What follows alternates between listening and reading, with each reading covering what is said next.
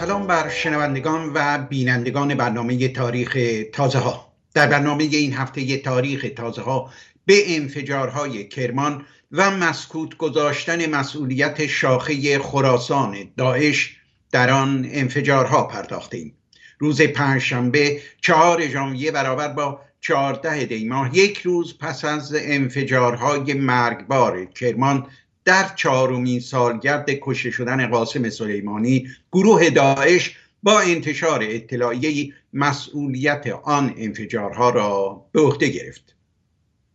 فردای آن روز خبرگزاری رویترز بر پایه اطلاعات دقیق و انکار ناپذیر شاخه خراسان داعش را مسئول آن دو انفجار اعلام کرد.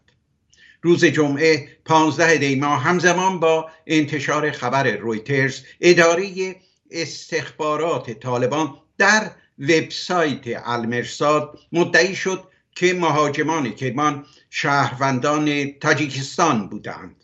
چند ساعت پس از انتشار این خبر بود که وزارت اطلاعات جمهوری اسلامی ایران در بیانیه هویت یکی از مهاجمان انتحاری را شهروند تاجیکستان اعلام کرد و افسود هویت مهاجم انتحاری دوم هنوز شناسایی نشده است. پس از انتشار اطلاعیه داعش رسانه های ایران که اسرائیل و آمریکا را مسئول آن انفجارها معرفی می کردند به حقیقت ماجرا پی بردند.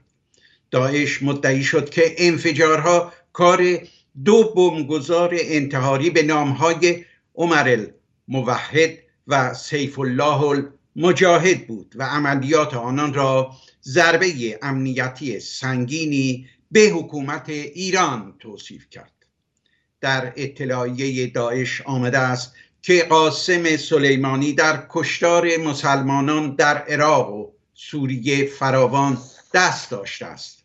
اما داعش در اطلاعیش نگفته است که انفجارهای کرمان کار کدام شاخه آن گروه بوده است؟ و این برای بسیاری از کارشناسان چیستانی ناگشوده است. بعضی از کارشناسان معتقدند که عملیات داعش در ایران همیشه همین ویژگی را داشته جز در حمله به رژه نظامی احواز که داعش به طور مشخص شاخه ولایت خراسان را مسئول آن حمله اعلام کرد. حمله به رژه نظامی احواز در شهریور 1397 در سالگرد آغاز جنگ ایران و عراق دومین عملیات داعش در ایران بود.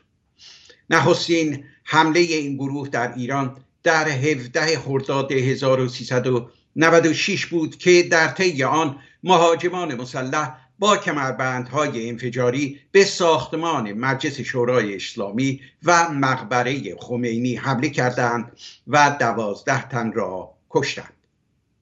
سومین حمله در چهار آبان 1401 روی داد. در آن روز مهاجمی مسلح به حرم شاه چراغ شیراز یکی از زیارتگاه های شیعیان حمله کرد که در طی آن سیزده تن از جمله دو کودک و یک زن کشته و سی تن زخمی شدند. عامل اصلی حمله زخمی و دستگیر شد اما بر اثر شدت زخم درگذشت. وزارت اطلاعات جمهوری اسلامی او را طبعه تاجیکستان و فرد دیگری را که گویا پشتیبان او بود طبعه افغانستان اعلام کرد. چهارمین حمله در 22 مرداد 1402 روی داد. این بار نیز مهاجمان به حرم شاه چراغ شیراز حمله کردند. در آن حمله یکی از خادمان و یکی از محافظان حرم کشته و هفت نفر دیگر زخمی شدند. خبرگزاری های جمهوری اسلامی از دستگیری یکی از مهاجمان خبر دادند که تاجیک تبار بود و اهل ولایت بدخشان. استاندار فارس داعش را مسئول آن حمله اعلام کرد و گفت که مهاجمان در پی انتقام اعدام دو تروریست بودند که در جریان حمله سال پیش به شاهچراغ دستگیر و محکوم شده بودند. با این حال انفجارهای کرمان پنجمین حمله داعش در ایران بود. این حمله نشان دهنده ناتوانی نیروهای امنیتی جمهوری اسلامی در جلوگیری از عملیات داعش در خاک ایران است. از سوی دیگر نشان دهنده نیرو گرفتن شاخه خراسان داعش است که درنگی در بعضی از مبانی ایدئولوژیکی آن نباید خالی از فایده باشد. پس از آنکه شبه نظامیان داعش شهر موسل را در 9 جوان 2014 تسخیر کردند و رهبر آنان ابوبکر البغدادی در 29 جوان آن سال در مسجد جامع موسل اعلام خلافت کرد. قرار شد خلافت اسلامی پس از چیرگی بر عراق و سوریه قلمروش را در دو جهت گسترش دهد.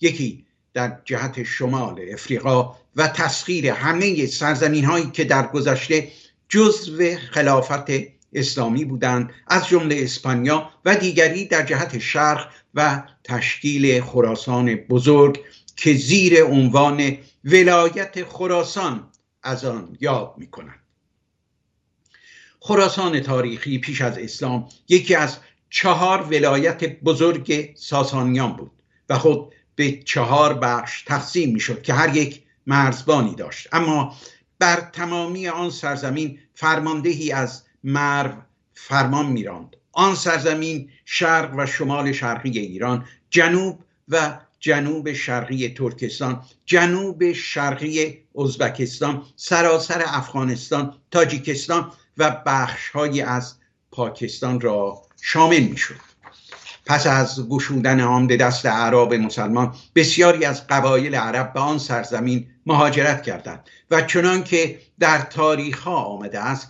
با زنان بومی آنجا ازدواج کردند و گروه گروه در نیشابور و توس و مرو و حرات و بلخ جایگیر شدند.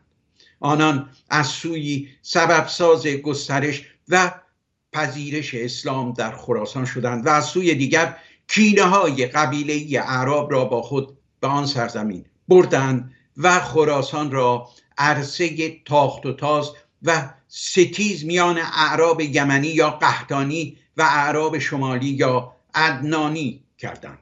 چون این بود که خراسان تبدیل به آوردگاه سیاسی میان خاندانهای عرب مدعی خلافت شد و توانست راه را برای برآمدن عباسیان و برافتادن امویان هموار کند اما در طرح آرمانی داعش ولایت خراسان سرزمین های قفقاز چچن داغستان ایالت سینجیانگ چین شمال هند کشمیر بنگلادش افغانستان پاکستان ایران مالزی اندونزی میانمار و حتی فیلیپین را نیز در بر می‌گیرد. از چند سال پیش کارشناسانی پیش بینی می‌کردند که داعش اگر در عراق و سوریه شکست بخورد و بساتش را در خاور میانه برچیند بر فعالیتهایش در افغانستان خواهد افزود. رهبران و فرماندهان شاخه خراسان داعش از بومیان افغانستان و پاکستانند و افرادی از سازمان القاعده حزب اسلامی گلبدین حکمتیار و سازمان تحریک طالبان در پاکستان در آن حضور دارند. با به قدرت رسیدن دوباره طالبان در افغانستان شاخه خراسان داعش نیز جان گرفت. به ویژه از آن رو که با جذب زندانیان جهادی آزاد شده در آن کشور بر نیروی خود افسود و توانست بر بخشهایی از افغانستان حاکم شود. درست است که این وضع خوشایند رهبران طالبان نیست اما از نظر مذهبی به ویژه در دشمنی با شیعیان ایدئولوژی داعش با ایدئولوژی طالبان بیگانه نیست. به همین سبب کارشناسانی معتقدند که طالبان دست شاخه خراسان داعش را در کشتار شیعیان و ضربه زدن به حکومت ایران باز گذاشته است.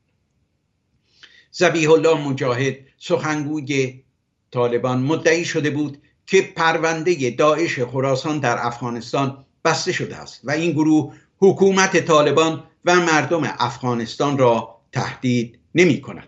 اما گزارش رویترز به نقل از منابع اطلاعاتی آمریکا نشان داد که انفجارهای کرمان را شاخه خراسان داعش مستقر در افغانستان سازماندهی کرده است.